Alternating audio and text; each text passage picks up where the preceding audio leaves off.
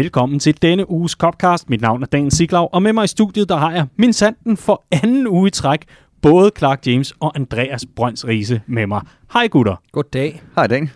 Vi har en øh, udsendelse foran os, hvor vi skal diskutere Luther sejre, vi skal analysere dem, og så skal vi selvfølgelig gå i dybden med Liverpool, som det ser ud lige nu, og også tale om, hvorvidt vi kan begynde at regne med Thiago Alcantara på topscorelisten. Alt det, det bliver den mundre afdeling, men lige inden vi satte os til at optage her denne smukke sidste dag i november, hvor det nu er blevet mørkt, det blev det sådan cirka klokken 2 i eftermiddags, men øh, hvor vi også har fået sne, der fik vi en, øh, en melding ind om, at den legendariske Liverpool-spiller Ray Kennedy er død, 70 år gammel, og han er død som øh, følge af komplikationer i forbindelse med Parkinsons sygdom. Ray Kennedy for lige at lave en, øh, en ganske kort nekrolog for ham, og det kan jo virke lidt historieløst i og med, at øh, de fleste af os jo ikke husker ham, men mest af alt for lige at nævne nogle af meritterne, så er det altså, at han, øh, han nåede at spille 393 kampe for Liverpool, scorer jamen, øh, et utal af mål for klubben, og øh, så var han altså også med i en meget, meget succesrig periode, hvor han øh, var med til at vinde ligaen jamen, øh, hele fem gange. Han var med til at vinde UEFA-koppen, han vandt øh, European Cup tre gange, Super Cup osv. osv. Det er altså en, øh, en spiller, som øh, skrev sig direkte ind i den store Liverpool-historie, og vores anbefaling herfra vil selvfølgelig være, at man går ind på Liverpools officielle hjemmeside, liverpoolfc.com, og går ind og læser nyhederne om det, men også lige tjekker om LFC TV Go, den her øh, streamingtjeneste med Liverpool-materiale, om den mund ikke har fundet nogle arkivklip, og ellers gå på jagt efter det. Lad os mindes vores største spillere i klubbens historie, også selvom vi ikke nødvendigvis kan huske dem, men det ved jeg, at der trods alt er en del lyttere, der kan. Så der er i hvert fald en klokkeklar anbefaling til at gå ind og dykke øh, ned i de gamle dage, en øh, tur ned ad Memory Lane, og så mindes Ray Kennedy for alt det, han gjorde for klubben, er været hans minde. Og lad os så oprykke til nutiden, forstået på den måde, det Liverpool-hold, der spiller lige for tiden, fordi øh, vi har som, øh, som sagt to kampe i hvert fald, som vi skal gennemgå, og så skal vi også varme op til to kampe. Og de optagter, de når at blive så uaktuelle, som noget kan være, øh, inden den her udsendelse kommer ud, i og med, at der er Merseyside Derby onsdag, og vi altså optager her sent tirsdag eftermiddag. Men faktum er, at vi skal møde Everton, og det skal vi den 1. december. Det bliver ikke bedre planlægning, var Riese. Merry Christmas Everton. Er det ikke ah, det, vi plejer at sige? Jo, det kan du med tro, vi plejer at sige. Og vi plejer også at synge det. Vi har en helt historisk åndssvag tråd i Redman Family København, øh, gruppen, som ligger på Facebook. Grise, kan du lige liste op, hvad, hvad er det, den kan? Nå, men det er jo den her sang, der går på øh, Oh Everton, We're All Laughing at You, øh, som er fuldstændig fantastisk lavet til at lave nogle, nogle små hyggelige øh, rim øh, som nogen slipper heldigere sted med at lave en andre ind i den tråd, kan jeg, kan jeg afsløre. Øh, men der kan man jo lave ufattelig mange temaer. Ikke? Der er Divox mål, der er Van Dijks mål, der er Rafa, der er alt muligt godt og blandet om, øh, om Everton.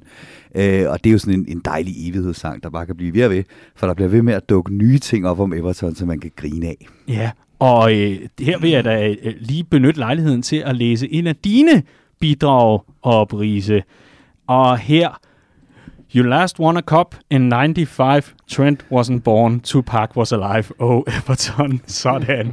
Den får altså vidunderligt. Jeg kan se, at du har været meget aktiv. Det har jeg, ja, ja, ja. Der var en, der spurgte, om du havde hørt meget Tupac i de her ja. dage, siden du uh, for det første var så aktiv, og for det andet lige lavede en Tupac-endelse uh, på en af dem. Ja, ja. Rafa was red, now he's blue. He was good for us, he's shite for you, oh Everton. Det er Christian Nordenskjold, der har budt ind med det. Ja, men der er, der er ufattelig mange, og der bliver, også, øh, der bliver både lavet på dansk og engelsk, og jeg kan tør også godt sige, en god blanding øh, på god danglish. Så ja, ja, ja. Hop, hop ind i den gruppe og se det tråden. Det dumt for ja. til Og så synes jeg, at vi skal have en live-oplæsning af dit bidrag, Clark. Hvad har du der? Jamen, jeg synes gerne, du må læse den op, Daniel. Jeg kan godt lide din sprøde røst, når du læser. Det er sådan et digtsamling-agtigt. Ja, øh, vil du have den øh, helt normal digter, eller jeg er Hassan nu? Nej, lad, os, okay. lad os bare køre helt normal digter. Okay. Wednesday night, gonna be fun. Two points collected from the last 21. Oh, Everton. Ja. Det er altså... Det er klasse. Der, der, er, en, der er en stor oversmed gennem til dig. Det kan der være fra tid til anden. Ja, ja. hvis du nogen mangler til din festsang, du er nok klar at vælge den næste gang. Er det ikke sådan? Det ved jeg ikke, Daniel. Nu bliver det meget, meget underligt. jeg synes, det er genialt. Og Riese, jeg kan se, du har altså tre Jamen, i træk Andreas, herinde. Andreas er topscorer derinde. Ja, det er Ja. Har det været nogle lange dage på arbejde? Ja, nej, jeg var bare meget inspireret, ikke? Da, jo, jo det kom til, kom til mig. Lige præcis. Mm. Inden vi kaster os over Liverpools øh, spillede kampe siden øh, sidste udgave af Copcast, så skal vi jo øh, først og fremmest nævne, at øh, Christmas Charity er i fuld gang. 5, 5, 5, 5, 5, 2, altså 5 femtal og et enkelt total, det er øh, der, du skal sende beløb ind på øh, MobilePay, og så går det direkte til vores øh, indsamling til Alderhay Children's Hospital, som ligger i Liverpool. Og det er altså det, vi samler ind til i år, og det kommer altså af, at vi har øh, slået et par øh, godgørende øh, formål sammen. Vi har vores øh, årlige julesweater. Den er altså øh, frit tilgængelig, og øh, når du hører det her, så burde den altså være ude på alle platforme i forhold til at kunne købe den. Der er nogen, der har været noget nyhedsbrevsmodtager fra shoppen, der allerede har taget hul på det. Der er masser af julesweaters, hvor det kommer fra, men øh, skynd jer nu alligevel, så mange er der heller ikke. Men der burde være en, en, en, en pæn portion af trods alt. Det er i hvert fald den ene ting. Og den anden ting er, at i går aftes, der blev Ballon d'Or uddelt. Og der vandt Messi igen. Og lad høre jeres reaktion på Ballon d'Or i forhold til Mohamed Salah, fordi der var måske nogen, der havde håbet lidt på, at han om ikke andet ville ryge op i top 3, eller noget, der minder om Lionel Messi som Ballon d'Or-vinder. Er det helt skævt? Oh, nej, det er det ikke. Men det er, jeg synes, det er en gyselig koring, for at være helt ærlig, fordi det, det har sådan lidt et rygte af at være koring af verdens bedste fodboldspiller. Jeg synes jo ret beset ikke, at Lionel Messi er verdens bedste fodboldspiller. Jeg synes bare ikke, det er helt ved siden af skiven, fordi så længe han er aktiv, vil han, vil han altid være i blandt dem. Men det er jo altid sjovt det med at skulle kåre en individuel øh, spiller i en holdsport, øh, fordi der er så mange parametre at måle efter, og der er endda så mange parametre, så jeg åbenbart ikke engang havde helt styr på, hvilke parametre der måles efter i Ballon d'Or. Det fik jeg, den, øh, jeg fik en god lektion af den gode Andreas, øh, det kan han jo fortælle lidt om om et øjeblik. Men jeg synes bare, at hvis vi bottom line snakker om den bedste spiller i 2021, øh, og det som det er jo på rygteplan kors efter Ballon d'Or, så synes jeg, at Robert Lewandowski har været fantastisk. Jeg synes, at jamen, han slår målrekorden øh, med den tyske liga, en rigtig gammel målrekord, hvor han slår Gert Müller, scorer 41 mål, mener jeg, i, i ligaen, og scorer i kalenderåret indtil dags dato øh, 14 mål mere end Messi i fire kampe færre. Så synes jeg, vi er der, hvor det er svært at se bort fra ham. øhm, og, og, og, og egentlig synes jeg også, at Messi start her i, øh, i, i sin nye klub taler ind i, at han måske har lidt vanskeligheder ved at omstille sig til andet end FC Barcelona. Øh, så vandt han så den her Copa America øh, med Argentina langt om længe, og det, øh, det, tegn, det, det peger nok i den rigtige retning. For at få Liverpool-perspektiv på, så synes jeg, at Mohamed Salah er en syvende plads. Jeg ved ikke, om jeg synes, der er seks spillere, der er bedre end Mohamed Salah på den her planet lige nu, og jeg synes bestemt ikke, at Cristiano Ronaldo, som ender på en sjette plads, er, er all-round en bedre fodboldspiller end Mohamed Salah slet ikke. Riese, du er uddannet journalist. Er det her ikke bare beviset på, at journalister ikke ved noget som helst? For det er dem, der går de her spillere. Det er et bevis på, at øh, journalister er rigtig gode til at sætte sig ind i regler, og faktisk også følge dem. Øh, jeg er 100% enig i, at øh, Lewandowski burde have haft den, og havde jo nok fået den sidste år, hvis ikke det var blevet aflyst, og, og derfor var der mange, der ligesom havde en forventning om, at så ville man give ham den lidt på efterbevilling. Ikke? Men det, der er med Ballon d'Or, det er, at der er forskellige øh, kriterier, man skal, øh, man skal uddele den efter. En af de kriterier, det er ting, man har vundet, altså ikke bare hvor god en sæson man har haft, men også øh, hvilke trofæer man har været med til at vinde. Og det gør man jo selvfølgelig, fordi en del af det at være en rigtig god fodboldspiller, det er at slå til på de rigtige tidspunkter i de helt store kampe. Så, øh, så der går det jo ikke, at man, øh, man ikke vinder nogle mesterskaber eller andre trofæer, hvis man vil være en af verdens bedste fodboldspillere. Så er der det, der hedder player class, altså talent og, og fair play, altså hvor, hvor, hvor god en ambassadør man er for spillet, og hvor, hvor meget klasse man har som fodboldspiller. Øhm, og så er der faktisk det her med, at man skal tage en spillers samlede karriere i betragtning, og det er jo den, der er den mærkeligste af dem i et eller andet omfang. Jamen, øhm, den, den skal jeg lige, øh, her må jeg lige komme med en indvending ganske kort. En, en karriere skal tages, øh, tages med i betragtning her, siger du. Vil, vil det så sige, at hvis man er 18 år og scorer 72 mål i 20 kampe, så er det bare ærgerligt, Sonny Boy, for du har ikke nogen karriere bag dig. Ja, præcis, og det er, det er jo netop for at sørge for, at, at man ikke får givet den til et eller andet one-hit wonder, der har en enkelt gylden sæson. Ikke? Altså det år, hvor Porto vinder, øh, vinder Champions League, skal Deco så have øh, Ballon d'Or, når han ellers kun har begået sig i en liga, som ikke en kæft følger med i. Ikke? Øhm, så det er et forsøg på at lave sådan et, et, et, et øh, bedømmelsessystem, så man, kan... så man ligesom tager mange faktorer. Problemet er bare, at det også en gang imellem bliver en lille smule søg. For det første det her med, at man uddeler den per kalenderår i stedet for en sæson. Det vil sige, et efterår, som det Mohamed Salah har haft nu, det tæller jo ikke for en skid i bund og grund, fordi man ved jo ikke, hvad det fører til. Du ved ikke, om det fører trofæer med sig. Ja, præcis. Øhm, så derfor så, så, så vil man som regel egentlig se bort fra, hvad der egentlig skete i, i, i efteråret. Og det er, jo, det er jo rimelig ærgerligt, når Mohamed Salah klart har været blandt ens bedste fodboldspillere i det her efterår. Ikke? Og så med, øhm, kommer han jo fra en sæson, hvor at, at Liverpool ikke har vundet noget som helst, og han er en lidt late bloomer, ikke? Altså inden han kommer til Liverpool, der har han været tre mesterskaber fra den svejsiske liga. Det vil sige, at sådan nogen som ham og Van Dijk vil jo aldrig rigtig komme op på det niveau der, hvor at, øh, at, at de kan få en, en karriere total, der er som, øh, som Messi. Det, jeg synes, der er endnu mere åndssvagt, det er det her med, at man stadigvæk kigger så meget på de internationale trofæer. Øhm, og der er det klart, at sådan en som Messi, det har været et helt stort spørgsmål i hans karriere. Han har aldrig vundet noget fra Argentina, så vinder han endelig Copa America. Så vil det også være mærkeligt ikke at give ham Ballon d'Or, når, når det endelig lykkes for ham at vinde noget med sit, uh, sit landshold. Men Mohamed Salah kommer jo aldrig til at vinde noget for sit Robert landshold. Det gør Robert Lewandowski heller ikke. Det gør Holland heller ikke. Og det er det, man ser nu, at, at fodbolden er blevet så internationale. Talenterne er blevet så internationale. Flytter hjemmefra i en, i en tidligere og tidligere alder. Så der kommer flere og flere af de her spillere fra på papiret mindre nationer, som aldrig kommer til at vinde noget med deres landshold. Så lad os for helvede lave de her øh, ud, øh, uddelingskriterier om. Fordi hvis jeg kigger ned over den her liste, nej, der er ikke syv spillere i den her verden, der er bedre end Mohamed Salah. Men hvis du tager det ud for de kriterier, man nu engang skal stemme efter, øh, når det kommer til Ballon d'Or, så kan jeg ikke sætte en finger på, at listen er forkert Nej. sådan set. Og, og det, er, det er jo egentlig spot on. Øh, jeg kan i hvert fald konstatere, at... Øh, jeg synes, det er, det er meget, meget... Det mærkeligste er ikke for mig, at Lionel Messi han vinder. Det mærkeligste er for mig at se en top 10 over det, der skulle være klodens bedste fodboldspiller, så ligger Jorginho nummer 3. Han altså, vandt både Champions League og jamen, nej, men det, prøv at jeg er helt med på reglerne, og hvis vi kårer efter, efter de her kriterier, så passer det fint nok. Jeg er bare så træt af, at kåringen er efter de her kriterier, som de nu er, fordi Jorginho er ikke klodens tredje bedste fodboldspiller. Mm. Så. No det tror jeg egentlig er det, jeg synes er mest misledende med det Ja, ja, og så kan man jo så spørge sig om i forhold til det der sportsmanship og så videre, for jeg kunne jo se, at øh, danske Simon Kær jo fik en del stemmer, og det er jo rigtig meget af det, man kan kalde sympati og så videre i forbindelse med, ja, det, det tragiske forløb, der var i, i forbindelse med Danmarks øh, åbningskamp ved, ved sommerens EM-slutrunde og alt det der. Øh, men, men i forhold til sportsmanship og fair play, er vi ikke enige om, at Lionel Messi han har en, en dom omkring noget skattesvig og noget forskelligt andet underslæb? Jeg ved ikke, hvad, hvad fanden det hedder. Og oh, lige præcis den del ja. tror jeg ikke, man kigger så meget på. Jeg tror Nå, bare, man okay, kigger på, at han er en udmærket øh, repræsentant for, øh, for spillet. Og så skal i, i forhold til det der, øh, der, der, der, der synes jeg jo sådan set, det er fint nok, at man kan få de her lidt øh, stemmer på øh, altså Simon Kær. Det er Tipsbladets chefredaktør, der stemmer for Danmark, øh, og han gav Simon Kær den der, det der ene point. Og det tror jeg, der er rigtig mange, der har gjort på grund af mm. det, der skete til, til EM. Helt og det er også fint nok, men, men lad os bare kigge på for eksempel den, øh, den, øh, det år, hvor Van Dijk ikke får Ballon d'Or. Der er det en stemme. Det er en stemme, der er afgørende i forhold til det. Og der synes jeg godt, at, at man kan tænke lidt over, om, om, om man så skal øh, rutte med stemmerne på den måde i forhold til noget sportsmanship. Jeg synes, det er fint, at Simon Kær øh, får nogle stemmer, og jeg synes, det er vanvittigt øh, rørende, den, øh, den ting, der kommer fra, øh, fra scenen, fra Drogba til ham, Helt og vildt. alt det her, det er fantastisk. Jeg pointerer bare, at Jamie Carragher blev nummer 20 i 2005, hvor Liverpool vinder øh, Champions League, ikke? og Simon Kjær bliver nummer 18. Simon Kjær er ikke en bedre forsvarsspiller end Jamie Carragher. Nej, nej, men og, og, og for, for lige at gøre den debat endnu mere aktuel, så bliver Ruben Dias nummer 26. Han bliver 8 pladser under Simon Kjær øh, og er uden sammenligning den bedste forsvarsspiller i kalenderåret. Øh, så det, det, det bliver jo sådan lidt twistet, når man øh, får de her kriterier som sportsmanship ind over. Og men jeg synes, det også var en fin gestus. Der twister lige lige. Ja, det må man sige.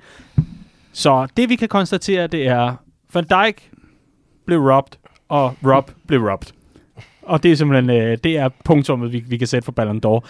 Og endnu en gang, husk det nu, kære fellow Liverpool-fans, det er sådan, at når Liverpool-spillerne bliver forbigået til en pris, så er den fuldstændig ligegyldig. Fuldstændig. Hvorimod, når Liverpool-spillerne vinder en pris, Clark, ja. Så betyder den alt. Præcis. Så, så har de faktisk været mere suveræne, fordi at de helst vil forbigå Liverpool-spillere. Så hvis de er nødt til at give den til en Liverpool-spiller, så er det fordi, de simpelthen ikke har været til at komme udenom. Lige præcis. Og lad det være ordene. Velkommen til denne uges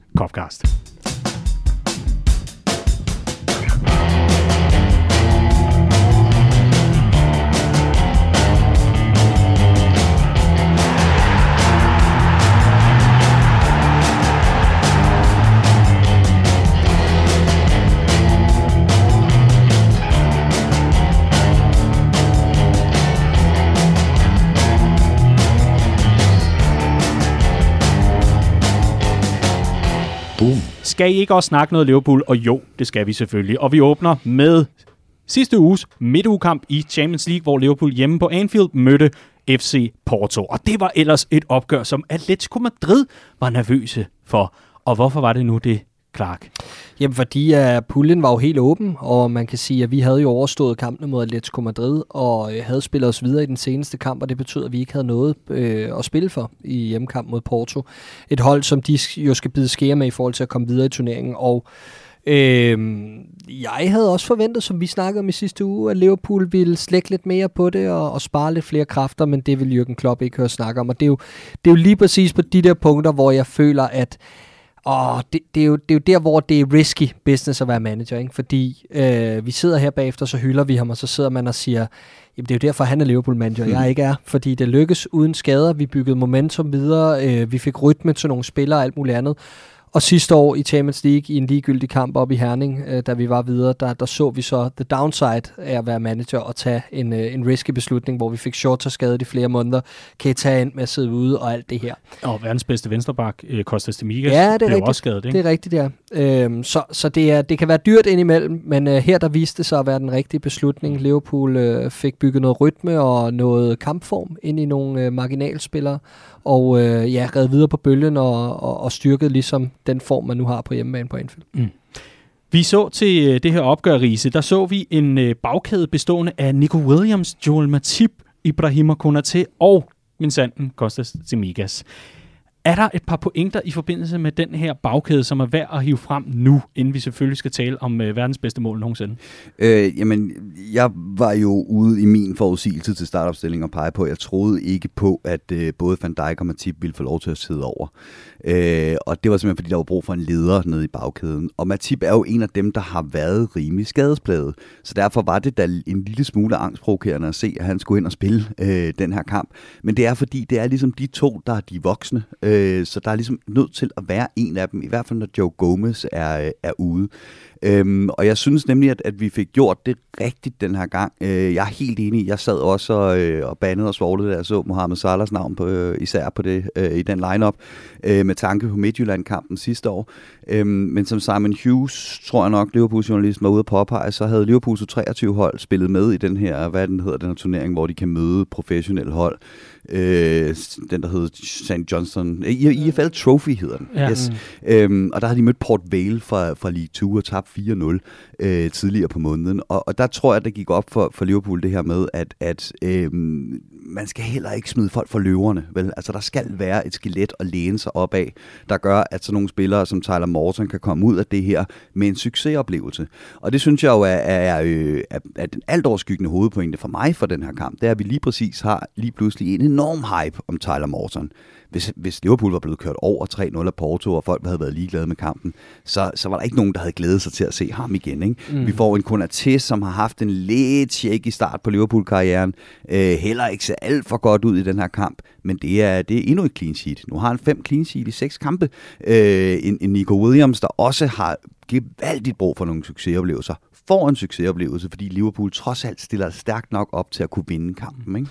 Jeg så efterfølgende efter øh, kampen, at der var lidt uenighed i fanbasen, og det er værende uanset hvor man læser øh, sine reaktioner henne, hvilket social medie, øh, pick and choose. Men øh, Ibrahim Konate, hvor at der var flere, der var lidt utilfredse med den kritik, der kom fra flere af de her faste Liverpool-journalister mod Konate. De sagde, at det var sådan, det, det, det grænsede til det sådan, øh, tendentiøse, altså man prøvede sådan at søge efter noget, der, der, der ikke rigtig, øh, der ikke rigtig havde bund, i og med, at, at Ibrahim Konate Altså, man, man kan ikke sige, at den vipper til den ene eller den anden side. Det synes ligesom at være den øh, overordnede kritik, der var mm, øh, i forhold til bedømmelsen af ham. Men lige præcis i det her opgør må vel siges at være hans svageste hidtil i Liverpool-trøjen. Ja, ja, men jeg synes heller ikke, han så god ud, men, men vi er simpelthen lige nødt til at zoome ud en gang. Altså, det er et utrolig svært hold at spille sig ind på det her. Og ikke nok med det, så er det meget, meget få gange, han har fået lov til at spille på førsteholdet. Han har fået lov til at spille sammen med Virgil van Dijk. Han har fået lov til at spille sammen med etablerede førsteholdsspillere omkring sig. Det gjorde han heller ikke mod Porto. Øh, kommer ind uden den helt store kamprytme. Han er inde, så sidder han ude, så er han inde, så sidder han ude. Og jeg har set nok for ham til at tro på, at han om 3, 4, 5, 6 år, når han skal pike, kan blive en verdensklasse forsvarsspiller i vores system øh, og, og, og spille med den høje bagkæde. Monster øh, i i, i løbduellerne, han er fantastisk i, i sådan selve de fysiske dueller, han er udmærket på bolden, jeg kan godt se, hvad han kan, men det er meget tydeligt, at han også har fået at vide, at han skal begrænse sig for ikke at lave for mange fejl. Og så er det også svært, du kommer ind i en ny klub, i et nyt setup, i så ung en alder, og bliver bedt om at spille et andet spil, end det du er vant til, men du skal samtidig bruge dine forser. Og sådan. Jeg kan sagtens se alle overvejelserne i det, og jeg må indrømme, jeg synes, det er den eneste deciderede under middelkamp, øh, han har spillet for Liverpool. Han så heller ikke fantastisk ud i den kamp, vi skal til øh, senere hen mod Southampton, men det var vel en middelkarakter i sådan en kamp. Øh, og der spillede han for første gang i, i lang tid på første hold, ikke? Og, og vi holder igen målet rent og alt muligt andet. Der er jo nogle timingsmæssige ting, men, men man må også forstå, at når han får 3-4-5 kampe i streg, så er det jo sådan nogle små ting, hmm. der udligner sig stille og roligt. Ja, for jeg skulle også lige til, til at sige her, at øh, guderne skal vide, at øh, det var ikke noget godt Manchester United-hold, vi mødte på Old Trafford, men det var trods alt Manchester United i et kæmpe derby, som betød så meget, også for Liverpools øh, videre færd i, i ligaen, og i forhold til den mesterskabsduel, som altså er piv åben, især efter den forgangne runde. Riese, altså, der så vi jo en Ibrahim Konaté, der gik ind og manhandlede efter humør og så videre, så det, det er jo ikke fordi, der er grund til at være nervøs. Nej, det synes jeg heller ikke. Jeg synes heller ikke, der har været en kritik af ham, som er over the top. Altså kritikken har gået på, at han endnu ikke er rigtig faldet til i det her spilsystem, og det synes jeg er en fuldstændig rigtig analyse. Han kommer fra, øh, han kommer fra det her tremandsforsvar i, øh, i, øh, i Tyskland, hvor han har haft så meget frihed til at drive bolden fremad, så meget frihed til at skubbe op og være aggressiv. Øhm, og det er meget tydeligt, at, han, at vi, vi, vi vil ikke pille aggressiviteten ud af ham.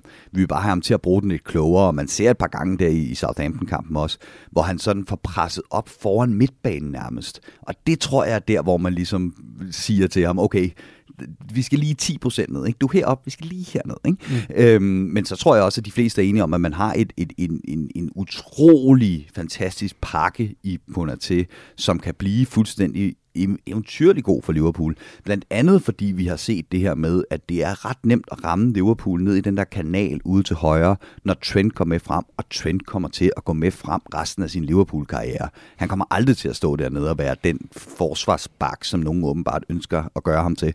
Og så har vi brug for en, der kan dække større områder på den højre øh, centerforsvar. Og det kan kun have til. Er du sindssyg en fysik, den mand er i, er i besiddelse af. Så, så jeg tror, man er i gang med lige at, at, at finjustere på, hvad, hvad, hvordan han skal agere i forskellige situationer. Men så jeg tror heller ikke, der er nogen, der er decideret nervøse for, at kun til ikke kommer til at slå til i Liverpool. Mm. Nej, men så venter vi også på, øh, helt kynisk sagt, så venter vi på, at Matip brænder ind i den skade, som han, han så ofte gør, så han kan binde de kampe sammen. Fordi lige nu, der kan du ikke sætte Matip af, og det skal vi heller ikke. Han er bedre end Konaté i øjeblikket, så det giver sig selv. Men vi skal også bare huske på, at det tog altså over en halv sæson for Fabinho at komme i gang. Altså, der var tre måneder, hvor han ikke spillede i Liverpool. Robbo. Øh, Robbo, øh, Alex Oxlade-Chamberlain, før han skade, alt det her. Der er rigtig mange eksempler på, at det er svært at spille sig ind på det her Jürgen Klopp-hold, så det skal han nok gøre på, på et mm. tidspunkt. Øh, kun til. Jeg synes, potentialet er fuldstændig øh, åbenlyst. Ja. Det vigtigste er, inden, øh, jeg, jeg kan nærmest høre i hvert fald et par lyttere, der begynder at blinke ind til siden nu, og nærmest køre i grøften for at sidde og, og slå mod, mod anlægget, hvor, hvor du hører Copcast lige nu det er ikke ment som en generel kritik af kunder til, men det var ham, der blev talt om efterfølgende. Så selvfølgelig skulle vi afdække det her i Copcast.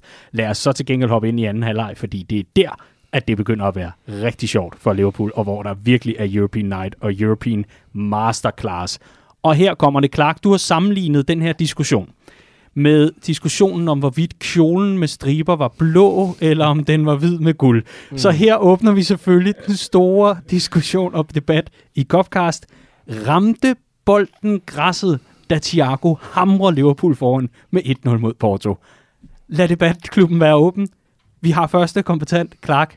Jamen, jamen, du siger det jo som det er. Det er jo, det er jo simpelthen bare øh, et bedrag af øjet, som, øh, som altså, jeg kan jo ikke gøre for, hvad Andreas øje det ser, og hvad mit øje nu engang ser. Ja. Men øh, nej, jeg mener, den lige kysser græstæppet på vejen. Det gør den. Jeg er ikke overbevist. Nej, men det ved jeg, og jeg, jeg, jeg har siddet og prøvet at printe det ind i hovedet på dig for 12 forskellige vinkler, og den er ned og kysse græsset. Men det er den jo ikke. Nej. Det er jo det, der er, altså det er jo så underligt. Men, øhm, men det er den altså. Og øh, uanset om den er eller ej, så er det et vidunderligt mål. Det er det. Og øh, et meget, meget øh, OCD-lækkert mål også. Øh, der er et eller andet ved det. Den måde, den ligesom strejfer græsset på, og går imellem benene på en spiller, og bare glider ind. Jamen, det er smukt det var vel lige præcis den spiller, vi allerhelst så for score øh, et mål for Liverpool lige nu. Ja, ja, 100 procent, og da han, bliver, øh, da han bliver klappet ud af Anfield øh, i den kamp, vi kommer til, nemlig den kamp mod Southampton, der var det jo en opsummering, det var en hyldest af den bedste uge, Liverpool, øh, Thiago har haft i Liverpool-trøjen og Anfield ved godt, hvor vigtigt det er at øh, få ham i gang og få ham i gang øh, kontinuerligt at få sat den der Liverpool-karriere for alvor på, øh, på skinner. Mm. Så det kunne bare ikke være bedre, også i forhold til, at det er så lækkert, det er så Thiago, og det er så meget det, som han skal bibringe det her Liverpool-hold. Mere samba, mere flair, mere, øh, mere øh, lækkerhed ikke? Øh, til det her hold, der ellers har, øh, har været mere sådan maskinfodbold i, i nogle sæsoner. Jamen, det er jo nemlig lige præcis, altså alle, alle, der har været i England og har fået serveret en ret, ved jo også godt, at så nogle gange er det måske meget godt, at de lige at efterkrydder den, fordi det har de ikke gjort i køkkenet. Og der er Thiago, altså det krydderi, der får det hele til at spille, ikke? Jo, jo, 100 procent, og det er altså, det, det er da den slags mål, hvor tiden så stille. Ikke? Altså man, man sidder der, og, og den, den hænger så længe i luften, føltes som om, selvom den jo nærmest bilejner ned til stolpen. Og det er bare den balance, han gør det med. Det er så svær en teknisk detalje. Både den, det tidspunkt, han rammer bolden på, det er lige der, hvor den har, øh, har ramt øh, jorden. Lige the sweet spot. Mm. Med det der udad, udad skro, der er i den, hvor han også lige tager et skridt til, til sin egen venstre, læner kroppen, sådan, så han er helt perfekt i balance til at ramme bolden skævt, og så får den det her sving på, og ned og ramme græsset, og det tager ikke noget målet, at den rammer, rammer græsset, fordi Hvilken det, gør, er, det, ja. er, det er øh, faktisk en del af, af planen for Thiago, at den lige skal ned og shoote, så den får det der ekstra fart på, øh, med det backspin, den har på. Det er fuldstændig vanvittigt guddommelig detalje, og prøv at tænke på, hvor tæt vi var på, at Nico Williams bare havde losset den bold væk. det er, øh, Nico Williams, han øh, er nomineret til, øh, altså, dette, denne sæsons uh, Nat Phillips Award. Altså Præcis. så tæt på at ødelægge et gyldent moment. Ja, ja, ja. og hvis man er i tvivl om, hvilket Nat Phillips moment, der er tale om, så prøv lige at gense uh, Alison Beckers uh, hovedstødskåring yes. mod West Bromwich, og så siger vi ikke meget mere. Men Thiago Alcantara, Clark, der var jo uh, efterhånden begyndt at bygge sig lidt af en bias op, eller i hvert fald en historie op omkring uh, Thiago Alcantara i Liverpool-trøjen. Det var i hvert fald en, der uh, kørte på repeat ude på TV3 Sport, uanset om det var Martin Jørgensen, eller om det var Jesper Grønkær, eller hvem de lige havde fået kyldet ind i kommentatorboksen efter at have kommenteret noget Vejle, hvad ved jeg. Lyder jeg bitter? Nå, men der har der i hvert fald været den her fortælling om, at Thiago er et fejlkøb, og han passer altså ikke ind i Liverpool, og det, det er bare ærgerligt, det der.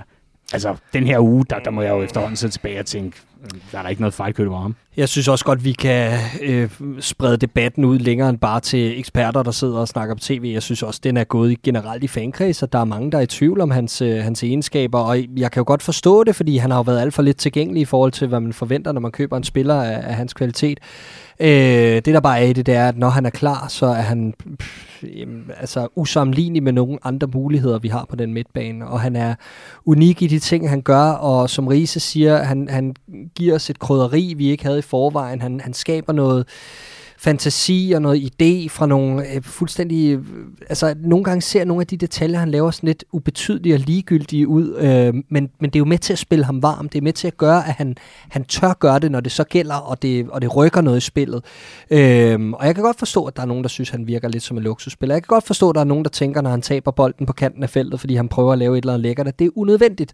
Og han ligner jo ofte når han ikke er i possession, når han skal, vi ser det så ofte, når modstanderen slår, slår øh, kontraangreb den anden vej, og han skal forsøge at stoppe det, så kaster han sig ned i en eller anden naiv takling, som var han en 17-årig. Øh, og jeg kan godt forstå de frustrationer, han skaber, men det er bare fuldkommen åbenlyst, at han skaber så meget for os, når han er, når han er i, øh, i flow, når han er klar, øh, når han er på noget nær 100%, som vi har set ham i den her uge. Det tror jeg ikke, han er. Jeg tror kun, han er på 94%.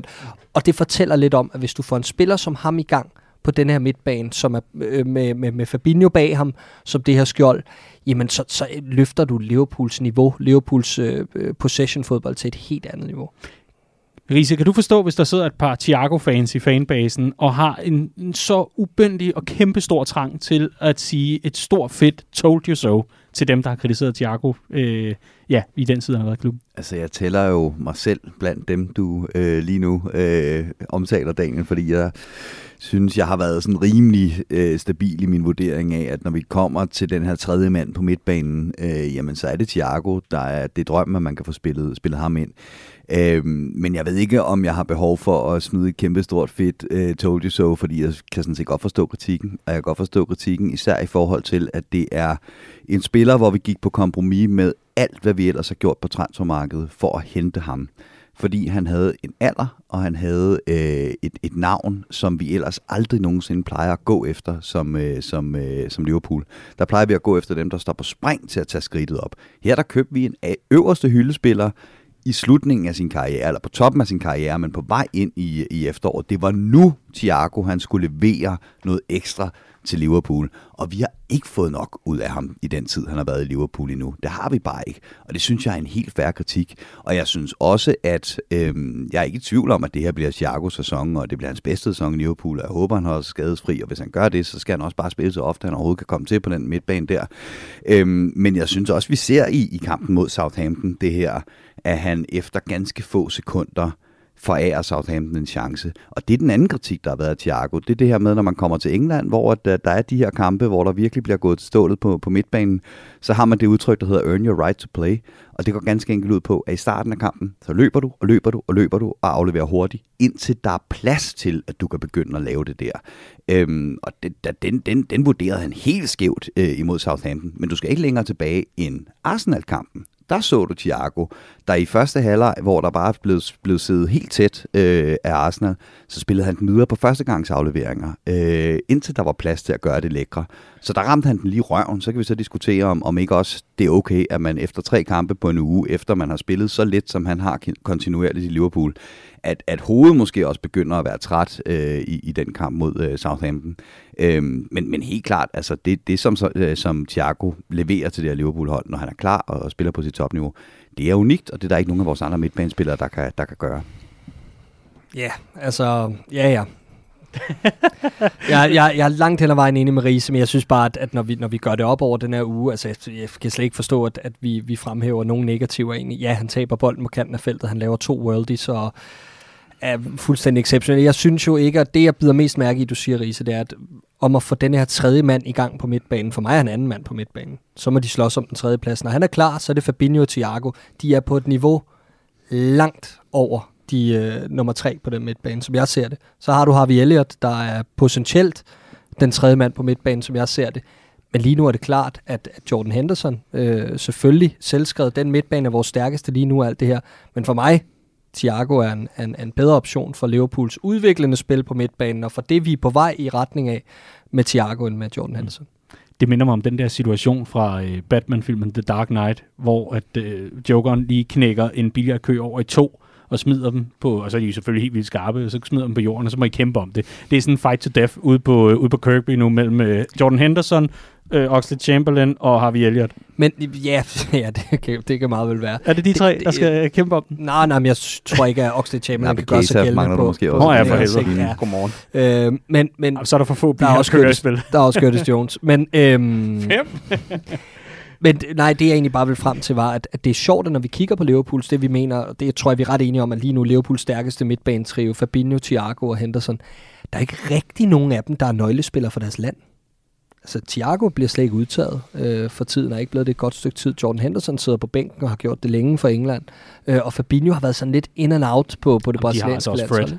Og øh, altså, misforstår mig ikke, det passer mig fint, at de får en lille puster i landskabspausen, så vi kan gøre brug af dem, og vi kan minimere deres risiko for skader. Det har der været rigeligt af. Men det er lidt besynderligt. Det er det der i allerhøjeste grad. Vi øh, må altså lige rykke videre, fordi Jürgen Klopp han har jo øh, selvfølgelig planlagt spilletiden fuldstændig rise, så derfor, øh, da Thiago scorer i 52. minut, så går der ikke meget mere end 10-11 minutter, så ryger både Thiago og Kostas Demigas altså øh, ud til fordel for Jordan Henderson og Andy Robertson, som jo begge to kommer i aktion her i weekendens opgør mod Southampton. Herefter så går der øh, ikke meget mere end øh, 6-7 minutter, så har Jordan Henderson ellers lagt op til Mohamed Salah. Ja. Vidunderligt mål. Ja, fuldstændig fantastisk mål. Øh. Og helt vildt undervurderet, hvordan øh, Salah sender Porto-forsvaren på røven og ud efter hotdogs og alt muligt andet. Jamen, han er, han er fantastisk, og han tager en masse rigtige beslutninger øh, i øjeblikket. Øh, og, og det er jo lige før, man siger, at det manglede fandme også bare, hvis Salah skulle spille den her kamp, så skulle han fandme også score, ikke? Altså, ellers så havde det været fuldstændig spild af, af gode kræfter, øh, der kunne have været brugt andet sted. Ja, jeg synes bare, det var et øh, fremragende mål, og dejlige kombinationer, og lige på grænsen til offside, men ikke offside, og here we are. Og så øh, selvfølgelig en øh, honorable mention til James Milner, der øh, kommer ind og gør det, James Milner skal rive et godt kort efter ingen tid. Som ja. falsk nier, ikke? ja, præcis. Døden skatte for James Milner for gul kort i Champions League-kamp. Ikke? Øh, yes. Den her gang der øh, handler det måske også om, at han skulle nå at afzone en karantæne i sidste ja. øh, gruppekamp. Det er smart. Der er han altså øh, ganske klog. Døden skatterne, James Milner gul kort, måske også James Milner assist. Der er han jo altså også ja, øh, ganske leveringsdygtig. Nå, men faktum er i hvert fald, at Liverpool jo i forvejen var gået videre fra, der, øh, fra gruppespillet i Champions League, og øh, nu bliver det rigtig spændende i sidste runde mellem øh, netop Porto og øh, Atletico Madrid. Ja, lige præcis. Øh, og så er det også, øh, jeg synes, der der er noget, der er vigtigt at tage med i forhold til det, vi snakker om indledningsvis, i forhold til, hvordan Jürgen Klopp havde jongleret med, med kræfterne til den her kamp. Han nævnte i kampprogrammet op til, at øh, der er aldrig noget, der er mere, eller men, der, der bliver aldrig accepteret mindre end 100% øh, for det her hold. Og det var også et signal at sende i forhold til, hvordan vi går ind til de her Champions League-kampe. Det betyder mere end som så den her hjemmebanestatistik især, at vi holder det her Fortress Anfield kørende, især i Europa, at, at der er en eller anden tro på, at her der er vi altså udødelige, så det, det betyder også bare noget for selvforståelsen og for hele det her, vi snakker meget om vindergenet og hvordan det blev nedbrudt stille og roligt i forårssæsonen og sådan noget. Vi er i gang med at bygge os op igen, og jeg tror, at det, det er jo det, der er rigtig vigtigt for den interne maskine i Liverpool. Det er, at sådan nogle kampe der, dem kværner vi bare over, og så kan det godt være, at Salah skal spille en time ekstra, men, øh, men so be it.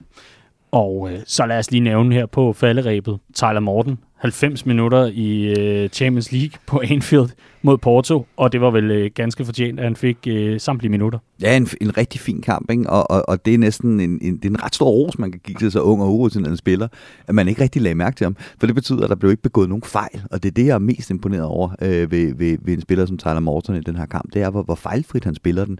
Øh, Clark ser mere akademibold end mig, men jeg mener ikke, han plejer at ligge i så defensiv en rolle, som han gjorde i den her kamp. Øh, så det er også i en, i en lidt anden rolle, end, end han egentlig har spillet den på, øh, på, på akademiet. Så en, øh, en, en spændende, spændende spiller. Ja. Nej, jeg mener heller ikke, at han plejer at være ankermanden på den måde. Han var meget nede mellem forsvarsspillerne og tage imod bolden. Men han har et fantastisk pasningsspil. Mm. Øh, det bemærker jeg. Jeg synes også, der mangler noget fysisk. Det er helt klart, da Porto sad øh, op på os i presset, så skulle han meget, meget hurtigt af med bolden, øh, for ikke at blive fanget. Det var tydeligt, at de selvfølgelig gik efter at fange ham to mand på øh, øh, lige med det samme. Mm. Men jeg synes, han skilte sig fint af med den. Øh, og vi så jo på målet til 2-0, at, at når han lige fik tiden til at vende med bolden og slå en, øh, en violin, så, så ligger den der altså. Det så vi også i Liga Cup øh, kamp mod Preston tidligere på sæsonen, da han lægger op til, eller han sætter angrebet i gang omkring øh, den første scoring, mener jeg det er. Så altså, ganske godkendt præstation, helt sikkert. Næste Champions League opgør for Liverpool, det er så samtidig også den sidste, i hvert fald for øh, kalenderåret 2021. Det er en tur til San Siro, hvor AC Milan venter, og øh, spændende skal det blive i forhold til, øh, hvad de har kommet med på dagen, og øh, hvad det skal ende med i, øh, i den her gruppe. Liverpool er i hvert fald øh, sikker etter, og øh, det med stil takket være Thiago og alle de andre forholdet. Vi rykker direkte videre til weekendens storsejr over Southampton. Jeg tror, vi fik sagt det i øh, sidste udsendelse, og hvis vi ikke gjorde, så må vi i hvert fald gøre det nu. Der sidder i hvert fald nogle Liverpool-fans med dansk rød bedepas et eller andet sted og fryder sig over, at de var så geniale, som de var, at de tog en hel uge i Liverpool og fik tre kampe. Faktum er, Liverpool tre gange hjemmebane, Arsenal, Porto og så her i weekenden Southampton. Målscore 10-0. Og altså, så kan man ikke bede om meget mere. Genialt. Stor applaus her fra, fra studiet, den kan man næsten høre i baggrunden. Men øh, faktum er, Riese, at øh, vi buller videre på, øh, på Anfield, og det gjorde vi så sandelig også mod Ralf øh, Hasenhüttel og Southampton. Ja, en fuldstændig øh, suveræn sejr, hvor at, at Southampton egentlig kommer med det, som, som jeg havde regnet med inden kampen, altså at de ville komme op og prøve at presse Liverpool og hele det her albeklop mod den rigtige klop. Øh, og øh, alt, alle deres målscorer på banen, ikke? og så er det ellers bare øh, heavy metal, go, go loss.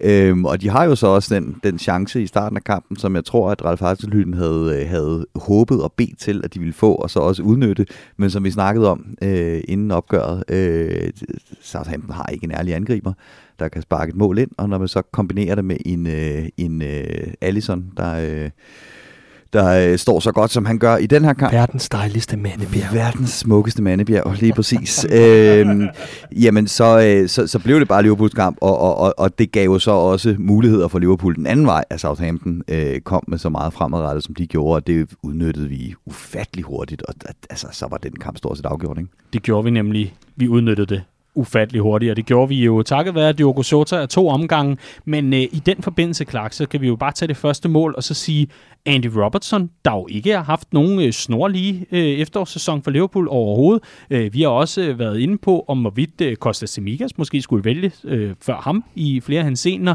Klopp har været ude og bakke Robbo op og sige, jamen altså, det er nu engang det, der er, og når Robbo er klar, så er han verdensklasse osv. Så, videre. så der har jo også samtidig øh, været noget at forholde sig til for selv Jürgen Klopp i forhold til det her spørgsmål.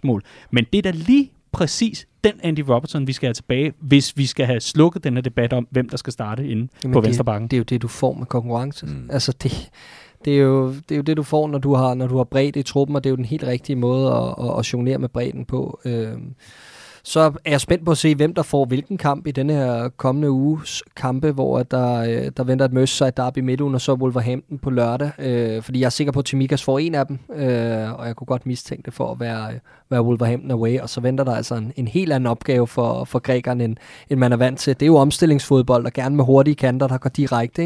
Ikke? Øh, så det kunne være en rigtig spændende test, fordi som vi også har snakket om tidligere, det er jo en, en Timikas, der ofte er blevet pakket lidt ind af, at det har været mod, øh, mod knap så øh, kompetente modstandere, hvis vi lige siger minus Arsenal.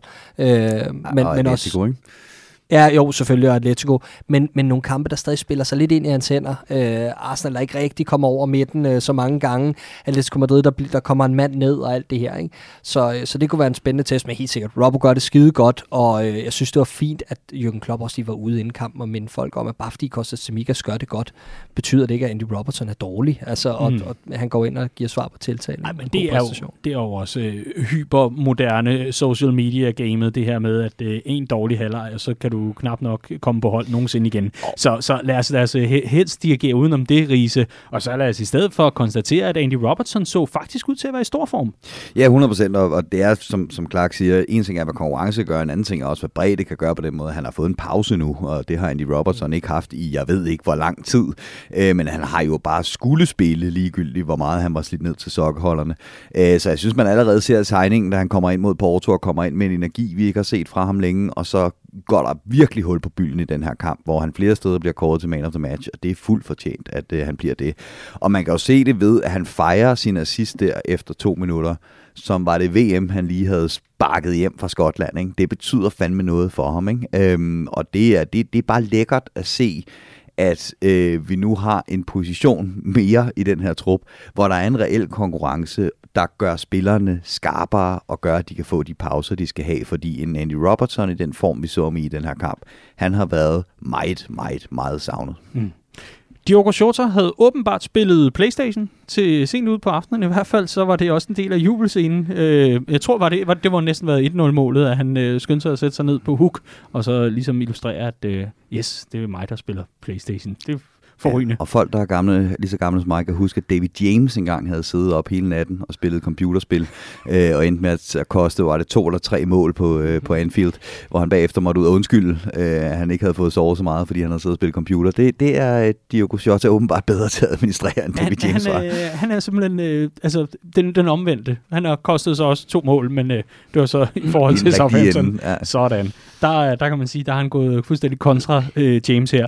Vi, øh, vi må også lige snakke lidt om, øh, om startopstillingen her, fordi den, den synes jeg jo også fortæller lidt om et, øh, et Liverpool i vel noget nær stærkeste opstilling, Clark James, fordi øh, Alisson Becker på mål selvfølgelig, mm. Trent, Alexander-Arnold, Ibrahima Konate, Virgil van Dijk, Andy Robertson.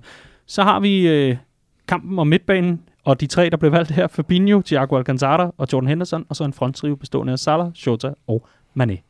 Mm. Det er vel noget af det stærkeste, vi kan stille med lige nu. Er det uh, Joel Matip, der mangler for at gøre det komplet? Ja, det er ham, der mangler, og så kan du diskutere, om når alle er i, i stor form og så videre, om, om det er Shorter eller Firmino. Men, men ellers så synes jeg, ja, det er noget nær det stærkeste, vi har set længe i hvert fald. Øhm, og hvis vi kigger over på den anden side, så det, det der undrer mig, at du siger, at Southampton kom med meget af det, man havde forventet. Øh, jeg undrer mig over, at de, øh, de kommer og vil spille mand-mand ned bag på Åh, ja, ja. Anfield. Altså, jeg synes, det var helt... Øh, det, det, det, virkede selvmordstruet fra første minut, ikke? Øh, med, med Salisu i, i løbduel over for Mohamed Salah. Han blev da også sat på røven nogle gange. Øhm, så, så altså, jeg synes også, det var en kamp, der, der lå rigtig fint til os. De spiller sig lige ind i kniven, ikke? Og, øh, og det udnyttede vi på de rigtige tidspunkter. Det kunne være blevet langt mere i anden halvleg. Men vi, det, vi er bare tilbage til, at selvom vi scorer utrolig meget i år, og vi, og vi ikke er lige så kontrolleret og sådan øh, nøje afmålende, som vi var i, i 1920-sæsonen, hvor vi vandt ligaen, så er vi stadig der, hvor vi trykker på bremsen, når det bliver unødvendigt. Og det blev det jo i anden halvleg. Ja, når jeg siger, at de kom med det forventede, så var det mere udtrykket. Altså, at de Ja, ja, op ja. og presset fra start og så videre. Øh, fordi jeg var også overrasket over den her fembakkæde, og det var Klopp faktisk også, mm. kunne man se i interviewet inden kampen, hvor han siger, jamen det her, det sker øh, fra tid til anden for os, at en, et hold, der har spillet firebakkæde hele sæsonen, når de så møder Liverpool, så går de ned og står dernede med fem. Øh, og så må man jo der er enkelte ting, som, som mm. folk skal justere, men ellers så spiller vi ligesom, øh, ligesom vores spil. Og jeg kan egentlig godt forstå, at man går ned og, og, og står i en fempakkæde mod Liverpool, fordi det har Liverpool faktisk haft svært ved at åbne op for, fordi vi har de her to indadvendte øh, kanter, og hvis man så har wingbacks, der har haft mere frihed til at skubbe op på vores backs, så har det faktisk vist sig som en udmærket måde at stoppe Liverpool på, hvis man bare går på kompromis med midtbanen og siger, at den er tabt, i stedet for så stopper vi det, når Liverpool kommer frem på, øh, på sidste tredjedel. Men jeg kan ikke huske, at Liverpool har spillet en så god kamp mod en, øh, en trebakkæde. Det skulle være så, øh, Atalanta i, i Bergamo. Øhm, det, var, det var vanvittigt godt lavet. Og især en Diogo Jota, synes jeg, lignede en, der havde forberedt sig i månedsvis på at skulle Og spille han var lige jo sjovt præcis nok den også kamp. god i den kamp i Bergamo. Ja, lige præcis. men, øh, Hmm. men, men det her med, at vi så mange gange får overloadet ned ad venstrekanten med, øh, med, med Salah og, øh, og, øh, og, og Robbo, øh, undskyld, øh, Mané og Robbo, mm. men, men at Shota, som jeg synes, når han ligger som falsk nier, en gang imellem har forsvundet ud af kampene i link-up-spillet. Altså, vi ved godt, hvad han kan, når han kommer i feltet, men jeg synes, han har haft problemer med at sætte samme aftryk i opspillet, som øh, vi har vendt os til, at Firmino har det vi fik fra Shota i den her kamp, det var Roberto Firmino på speed. Øh, han faldt ned i de helt rigtige områder, og det var ikke bag den samme mand hver gang. Det var hele tiden skiftevis bag de to, øh, bag de to øh, centrale øh, midtbanespillere, og så øh, røg han ud på kanterne, blev retvendt. Han var altid i det rigtige område, og så kom han kunne hjælpe med os i feltet og afsluttede, når han havde været med til at vende spillet. Øhm, det er med afstand den bedste kamp, øh, jeg har set Di- Diogo Jota spille som falsk nier i det her øh, Liverpool-system. Men uden at det skal blive for analytisk og alt muligt andet. Altså Nå, det gør vi ikke, 3-4-3 kan jo, kan jo blive praktiseret på mange måder. Det er bare sjældent, jeg ser et hold komme til Anfield i en trebakkæde, hvor det er decideret tre ja, angriber. ja. Altså der, der var jo ikke noget defensivt fra de forreste tre. De forsøgte tydeligvis at skubbe presset helt op i feltet hos os. Øh, og, og så var det også med to meget offensive, i hvert fald en meget offensiv wingback i venstre side, og så Livramento, der lå sådan lidt på mellemhånd. Men, øh, men men så, så det var også, altså jeg synes, der var meget plads, og jeg synes, vi kom rigtig meget i de der en mod en situationer øh, nede i Southamptons bagkæde. Det er jo til vores fordel. Jeg synes også, at vi spiller direkte. Vores midtbane fungerer godt i forhold til at linke op med angriberne, og det, øh, det hjalp i den.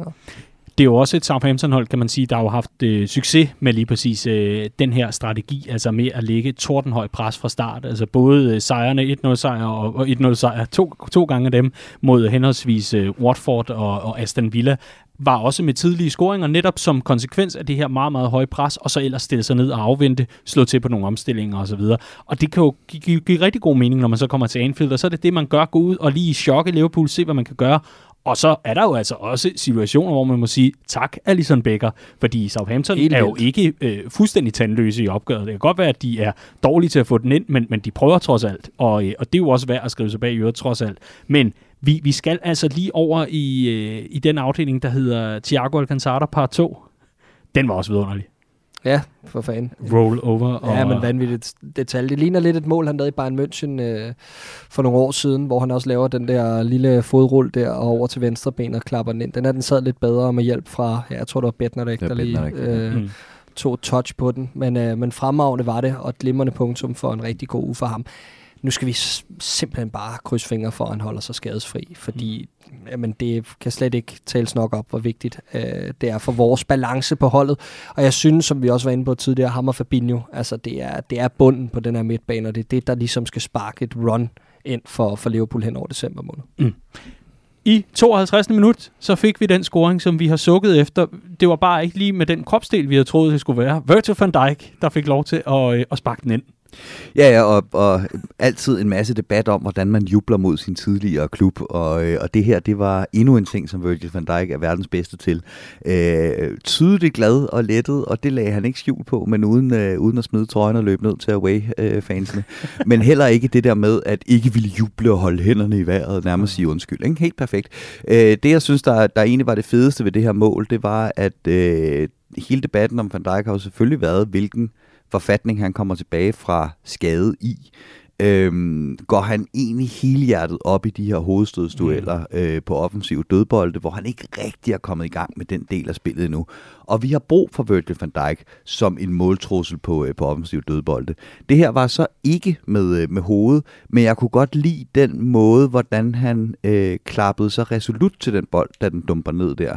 Øhm, fordi det er en af de ting, man mister, når man er, har været langtidsskadet. Det er det der halve sekund, hvor man lige når at tænke, mm. hvis forsvarsspilleren stikker benet her, så jorder jeg foden direkte op i hans fod. Eller hvis han lige når at prikke den, så tyrer jeg et kæmpe hul i luften og sparker mit eget knæ af.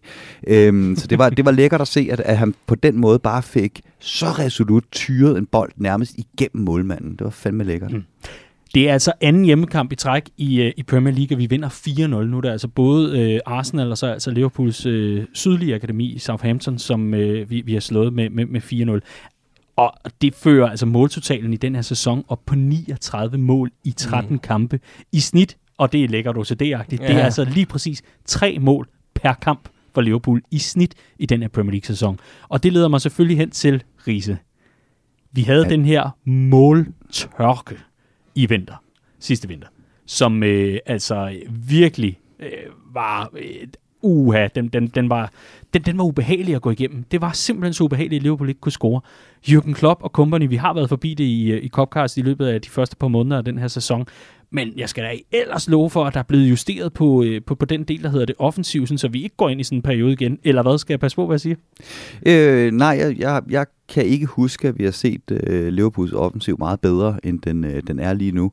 Øh, jeg tror nok, de der 17 kampe i streg med minimum to mål, det er en tangering af Sunderland fra 27 eller 29. Øh, en sæson, hvor de i øvrigt ikke vinder mesterskabet.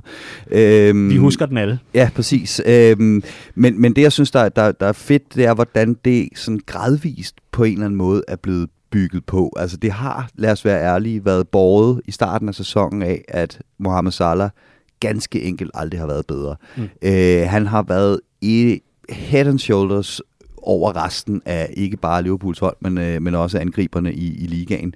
Og der kan man godt diskutere, hvor bæredygtigt det er, når det er en spiller, der bærer det så meget, som Mohamed Salah har gjort. Men jeg synes, resten er kommet med. Mm. Jeg synes, vi har fået det her vanvittige flow i vores spil igen, som, øh, som vi ikke har set øh, længe fra Liverpool. Målscorerne i forhold til øh, topscorelisten, Jamie Vardy, han kom lige og ødelagde festen, men øh, inden Leicester gik øh, amok mod, øh, mod Watford, så var det altså Mohamed Salah med 11 mål, Diogo Jota og Mané hver med 7 sæsonscoringer i Premier League-regi, og så Roberto Firmino med, med fire mål. Det, det er en okay pump, øh, kompetent offensiv at rende rundt med i Liverpool. Og så ved jeg, at Clark sidder klar med telefonen, fordi jeg tjekkede også lige før min telefon. Hvad er det for en breaking news, du vil smide ind i Copcast? Jeg ved ikke, om det er så breaking news. Oh, men det er men, kæmpestort. Jeg ved, Riese, han, han eksploderer jeg, jeg, jeg, jeg tror, Riese synes, den er meget sjov, men, men det er jo for at kigge i den anden ende af tabellen, eller i den anden ende af, af, af, af det, der var positivt for den her øh, stime. At du ligesom øh, fremhæver, at vi, vi vinder 10 0 den sidste uge. Øh, fordi det, jeg synes, der er vigtigst ved det hele, det er, at vi begynder at se noget bund i os også. Altså balancen begynder at være der. Efter den West Ham-kamp vidste man ikke rigtigt, hvor man var henne, i forhold til, at vi kunne trynes lidt på dødbolde, anden bolde. Øh, vi så også lige pludselig off-days fra Alisson Becker. Øh, der var, der var, øh, man kiggede lidt nervøst tilbage på den Brentford-kamp også, og, og så videre. Men nu begynder der at være lidt tråd i det, og her til eftermiddag har klubben jo offentliggjort ansættelsen af en ny målmandstræner, uh. som skal arbejde sammen med John Agterberg. Og det skal vi, er... Skal vi lade Riese gætte, hvem det er? Skal vi lade Riese gætte, ja. Hvem det er? Ja. En, en, en legendarisk øh, tidligere keeper, I som måske har en forbindelse til vores første målmand. Hvem kan det være? Doni. De har fundet ham. Nej, det, det er ikke Doni. Nå, okay. Du har ret i nationaliteten. Okay. Øh en brasilianer, der mm-hmm. har været i øh, Liverpool? Nej, han har ikke været i Liverpool. Han har ikke været i Liverpool. Han har en forbindelse til vores første målmand. Okay, så han er brasiliansk målmand, der har en forbindelse til en anden brasiliansk målmand. Tafaral. Det er nemlig korrekt. Det Perfekt. er Claudio Tafaral, Ja. Mm. som også er øh, målmandstræner på det brasilianske landshold, Ja. og som øh, nu skal arbejde øh, på Allisons anbefaling sammen med John Agterberg som Og det er eddermame en dynamisk duo. Altså dem, der ikke kender Tafaral, fordi de måske er for unge, gå lige ind og find nogle, øh, nogle highlights fra især øh, VM i 94, må det være. Øh, altså en fuldstændig guddommelig, øh, flamboyant øh, brasiliansk keeper, og så bare hollandske John Eiterbach. Har I nogensinde hørt interviews med ham? Ja. Der er galt. Det er altså bare systemmanden frem for alt. Jeg tror ikke, den mand kan smile, så øh, det, bliver, det bliver fedt. Sådan. Og der er jo intet bedre end breaking news i en podcast, som Ja. først lige skal igennem redigeringen, og så udgives, og så finder man den måske onsdag og så videre. Så you're welcome. Det var Copcast. Lille bidrag til dig og, og din cykeltur eller pendlertur hjem. Hvem ved? Eller turen på poppen, for der er jo øh, fodbold onsdag aften. Konklusionen herfra er i hvert fald, at øh, Liverpool i den grad øh, har slået tilbage efter øh, lidt mager, øh, mager periode, kan man sige. Og øh, her er vi i hvert fald en del af topkampen. Chelsea på førstepladsen med 30 point, Manchester City med 29 point og Liverpool med 28 point. Og det er altså ved redaktionens øh, deadline, som altså er denne tirsdag den 30. november om eftermiddagen. Vi kan konkludere, at øh, Virgil van Dijk har fået gang i målscoringen. Thiago Alcantara er verdens bedste midtbanespiller, og Diogo Jota må godt være længe op, så længe han øh, bare husker at, øh, at, at få gjort noget ved det, når han så kommer på banen. Ja, og vi kan konkludere, apropos det Clark siger, at der er kommet balance på Liverpool-holdet igen, men det er stadigvæk med mål og assist fra midtbanen, for det var jo det, der var ligesom øh, udfordringen i starten af sæsonen, der har vi godt vil have mere fra den midtbane i forhold til, mm. til de råbrødspræstationer, vi har fået de sidste mange sæsoner. Øh, mere offensivt output, flere mål, flere assist. De kommer fortsat fra midtbanen. Nu er der så også bare bygget clean sheet på den anden vej. Det er ganske positivt. Under normale omstændigheder, så ville vi her have sat gang i Bella og Birdie, hvor vi skulle have øh, det bedste og det værste fra ugen, der gik. Men i den her uge, der gør vi altså lige en undtagelse. Og øh, der kan man, øh, hvis man er lidt fifi med ordene, sige, at vi donerer, øh, eller pladsen i hvert fald, fra Bella og Birdie til en vigtig sag, og det er vores Christmas Charity 2021. Og inden du begynder at spole i podcasten, lad være med det. Det må man ikke, fordi vi har så gode budskaber i den her forbindelse. Så prøv lige at blive en gang. For Christmas Charity er Redmond Families årlige indsamling til fordel for godgørende formål velgørenhed i Liverpool-området. Det er nu engang sådan, at vi er rigtig mange tusind danskere, der hver eneste år valgfarter til vores anden hjemby, Liverpool, for at øh, se vores yndlingshold og vores yndlingsspillere folde sig ud på græstæppet ved Anfield. Og det er noget, som virkelig betyder meget for os. Men samtidig ved vi også godt, at vi i bund og grund jo er turister i en by, hvor der er mange, mange mennesker, som ikke har det særlig godt. Derfor så vil vi rigtig gerne med den her årlige indsamling give lidt tilbage til den by, som giver også så meget. Og det gør vi altså med det, der hedder Christmas Charity. I år er fjerde år i træk, at vi samler ind, og det er altså ikke fordi, at vi har planer om at stoppe lige forløbig, men det er også en øh, indsamling, hvor vi for første gang lige vender snuden fra et projekt, vi ellers har holdt fast i de første tre år, North Liverpool Food Bank, og altså ruller over til det, der hedder Alderhay Children's Hospital. Altså et børnehospital, hvor vi støtter deres øh, godgørende formål til fordel for de børn, som altså er knap så heldige som øh, de mange danske unger, som lige om lidt får for øh, 2.500 kroners legetøj og alt muligt andet, men øh, som bare sidder og, og tigger og bærer til, at de også kan være fuldstændig ligesom deres jævnaldrende, som ikke døjer med det ene og det andet. Den her indsamling, den betyder rigtig meget for os, og derfor så bruger vi altså tiden lige nu på at opfordre jer til, hvis I har bare en smule i overskud på kontoen, det kunne være, at det var payday i dag, det var det min sanden, hvor vi udgiver denne Copcast, lige allokere et beløb til vores indsamling, og dermed være med til at løfte i flok sammen med os i Danmarks største Liverpool-fællesskab. Vi har et mobile pay nummer der hedder 5x5, og så et enkelt total. Det er altså der, du kan overføre fuldstændig valgfrit beløb. Hvis du nu ikke er så meget for det og synes, der mangler altså en eller anden form for, øh, hvad kan man sige, trigger i forhold til, at jeg får gjort det her, så har vi altså også andre muligheder. For eksempel i Redmond Family København-gruppen, hvor du, Clark, øh, og det er altså ikke, fordi det er København-gruppen, det hele det handler om, men det er bare et- et af de mange steder, hvor vi har gjort det her. Der har vi det, der hedder kampdonationer. Mm-hmm. Og der er det sådan, at man inden kampen lige melder ud, at jeg giver for eksempel 20 kroner per Liverpool-scoring, mm. eller 200 kroner per Minamino-mål, og så videre, og så videre. Og der ved jeg, at du, Clark, groede Mm. mm. lidt for, at Liverpool kom foran med 5-0 mod Southampton i weekenden. Hvordan kunne det være? Jeg var bare lidt kæk og sige, at hvis Liverpool vandt med plus 5 mål, så ville jeg lægge 500 kroner. En god gammeldags plovmand. Ja. Øh, Så øh, ej, det havde da også været, det havde også været fint, hvis det var sket, men jeg må da sige, at med, med alt det andet, jeg også havde op at vende 50 kroner per bak assist og 10 kroner per Tiago sideskift og lidt hvad. Jeg kunne da godt mærke, at det håbede sig lidt op hen mod månedens afslutning, og min lillebrors julegaver, de røg stille og roligt i skraldespanden, ikke? Så øh, sådan er der så meget jo. Ja, lige præcis. Men det er for eksempel også en måde at gøre det på. Så kan man øh, samle øh, sådan nogle, nogle gutter, om ikke andet på poppen, så i hvert fald derhjemme, eller man kan lige skrive rundt, hvad ved jeg, og så lige arrangere, hvad, hvad, hvad donerer man, øh, så frem at det ene eller det andet udfald kommer. Riese, noget du har været med på den i weekenden? Ikke den her gang, men Nej. jeg lover, at jeg tager revanche til kamp i morgen. Øh, og når vi møder Everton i december, hvilket vi jo ofte gør, der er de her mm. charity, så plejer jeg jo gerne at donere for hver gang, at Speedomic er, øh, er i billedet. Øh, og hvem er Speedomic? Speedomic er, øh, er en Everton-fan, øh, som, øh, som øh, altid har Speedos og ikke andet på. øh, og en virkelig, virkelig fed fyr, der selv indsamler en helvedes bunke til charity. Har lige gennemført sin, uh, sin charity walk, hvor han har gået, hvad er det, 2.500 miles, ikke? Ja, det, øhm, det er fuldstændig vanvittigt. I speedos. I speedos, ikke? Øh, med oppakning på. Øhm, så så når, han er, når han er i billedet, så plejer jeg gerne i den gode sags tjeneste at, at, at donere nogle skillinger. Mm. Lad det være en øh, kæmpe anbefaling. Det er det svære britiske producer. Ellers skulle vi sende den direkte til Amager og TV3 Sport her. Ikke, ikke lave andet end at vise ham sådan i små glimt. Bare se, hvordan uh, Andreas pensionsopsparing den forsvinder som du på solen. Det er i hvert fald også en måde at gøre det på. Og så kan vi komme med et uh, tredje alternativ, eller, eller i hvert fald en, en tredje mulighed her. Og det er sådan en fræk sag, som du sidder i nu. Det er super god podcast, det her. Men Clark, du sidder iført en umanerlig flot sweater. Ja, vores julesweater. Og, øh, Hvad er der på? Der er... Øh, ja, nu er det rigtig god podcast, nu bevæger jeg mig også væk fra mikrofonen, men ja. der er sådan et lille randstyr, der har et, et rødt og hvidt halserklæde på, og der er en julemand, mm. og der står Up the Reds, og det sner, og alt er godt. Mm. Okay. Og det er altså en julesvætter, man kan gå ind og, øh, og finde inde på Redman Family Shop, og alt, hvad der er, som ikke er gået til selvfølgelig, at Jesper skulle sidde og syne i en, en kælder i Bramming. Nej, jeg har fået andre til. men men øh, alt, hvad der er overskud i forhold til øh, produktionen og sådan noget, så der skulle nok ikke meget overskud tilbage. så jeg lige være noget til udgangs Danmark, når der er sweatshops, var. og det er Jesper, der sidder sådan og sveder. Han forstår ikke, han har sat radiatoren på to. Nå, men han sidder og laver den her i hånden, og det synes vi, I skal støtte.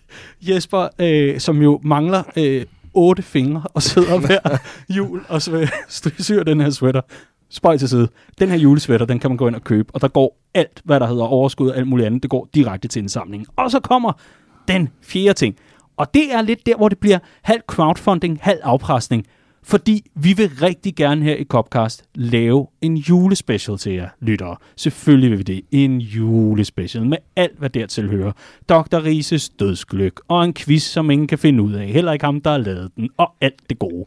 Men det gør vi altså kun, hvis der kommer nogle øh, skejser ind, nogle skejser ind ja. fra Copcast-lytterne. Så lad os sige, at vi i næste uge gør status. Og så kan man lave overførsler til altså 5 gange 5 og et enkelt total.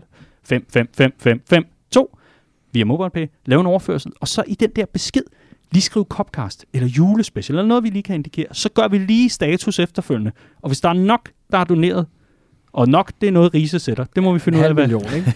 og i hvert fald, så vi, så vi kan få nogle nye fingre til Jesper. Men hvis der er nok, ifølge Rises vurdering, så laver vi den julespecial lad det være ordene i forhold til mm. den her indsamling. Og så selvfølgelig hold øje med vores øh, lokalafdelinger øh, over det hele, som altså laver en masse gode ting. Der er både lodtrækninger, altså konkurrencer øh, og alt muligt andet godt, som man kan støtte op om. Og jeg ved, at de knokler derude for at øh, få samlet så mange penge ind som overhovedet muligt.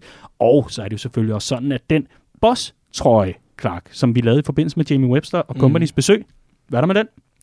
Jamen, der er også genereret et overskud i og med, at vi havde sådan en break-even på, vi skulle bestille et vis antal hjem, og alt over det antal gik ligesom øh, ubeskåret øh, efter mm. udgifter, selvfølgelig til, til, ja, men det siger jo sig selv, udgifterne, yes, men mm, alt efter ja. det antal gik til, gik til indsamlingen her, og, øh, og det har vi været i, øh, i snak med Alder her om, og det synes de bare var så fint, så vi, øh, vi lægger det beløb oven i det, vi får indsamlet her, hen over Christmas Charity, øh, og der ligger også en pulje på nogle tusind kroner der. Ja, så alt nytter, og alt giver mening i forhold til at støtte op om det. Tusind tak til alle, der gør det, og husk nu lige at gøre det. Altså, det er ikke beløbets størrelse, der er afgørende. Øh, det er nemlig bare den her idé om, at hvis for eksempel alle følger ind på vores Facebook-side, det er små 30.000, de lige præcis lagde 5 kroner for eksempel, så vil beløbet blive astronomisk højt i forhold til, hvad vi ellers har samlet ind hidtil. Så lad det være den absolut sidste opfordring herfra. Støt op om vores Christmas Charity, det vil betyde rigtig meget for os. Og hvis I støtter nok op, og husker at skrive Copcast i beskedfeltet, så lover vi os, at der er julespecial, inden vi når den 24. december.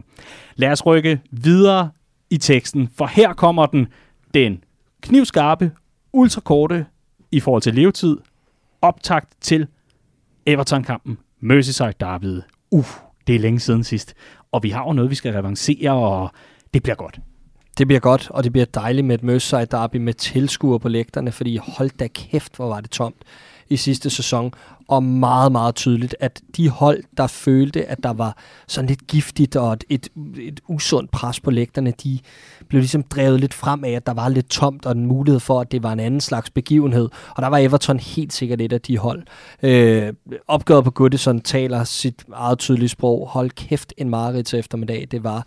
Øh, og sidste gang vi jo, eller første gang vi jo for alvor så den her midtbane, vi har omtalt så meget i, i den her udsendelse spille Thiago Henderson Fabinho, og det så så lovende også så godt ud i så lang tid, og så gik Van Dijk i stykker, så gik Thiago i stykker, og derfra der gik Liverpools sæson i stykker. Øhm, og den sidste kamp øh, i, i sæsonen mod Everton hjemme på Anfield, hvor vi får brudt den her helt sindssygt lange stime på en fuldstændig latterlig baggrund, hvor vi taber 2-0 øh, midt i den her formkrise.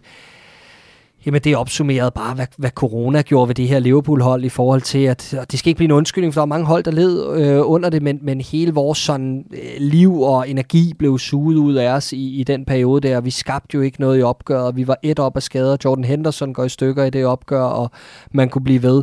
Øh, og, og det er bare sådan en skamplet, der skal vaskes væk den her gang. Vi skal ind, og så skal vi vise, at det her Everton-hold, der har fået to point ud af de sidste 21 mulige, de simpelthen slet ikke er op til, øh, til den standard, vi er. Og øh, nu går vi ind foran deres publikum, som er allerede er dybt på nakken af Rafa Benitez og, og alle de stakkels skadesblade reserver, der render rundt for Everton. Og så går vi ind, og så klapper vi dem 4-0. Ja, ja, det er også et dejligt resultat. Grise Everton der er jo øh, lidt af en historie i forhold til, øh, til lige præcis dem. Øh, I en i historisk kontekst i forhold til dem, der, der synes jeg, at der er rigeligt at komme efter på det store internet, så det vil vi hoppe lidt elegant over. Og så lad os i stedet for se nærmere på det moderne Everton, som i den grad, kan man sige, er, øh, er lige så udfordret som deres byggeri ved Bramley Moore.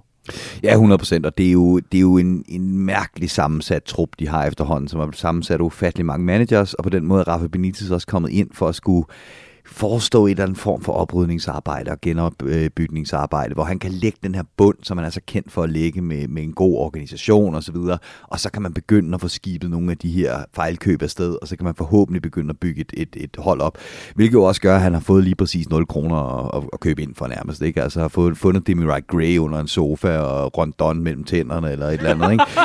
øhm, og det, det, altså, øhm, det, det, det, det, det kører sgu ikke rigtigt for, øh, for Everton os, lad Townsend bag potteplanten. Ja, præcis. præcis ikke? Det er lige for, han, jeg tror, han længes efter øh, Hicks and Gillette-pengene, han fik. Ikke? Altså, der har han trods alt råd til, til græske forsvarsspillere. Ikke?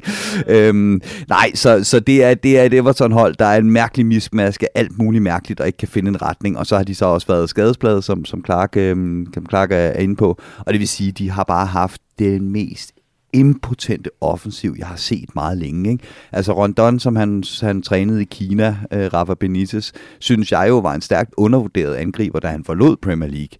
Øh, men over kan man falde meget i niveau, når man øh, spiller et år eller to i en, i en liga, der er så meget for nedadgående, som den kinesiske er.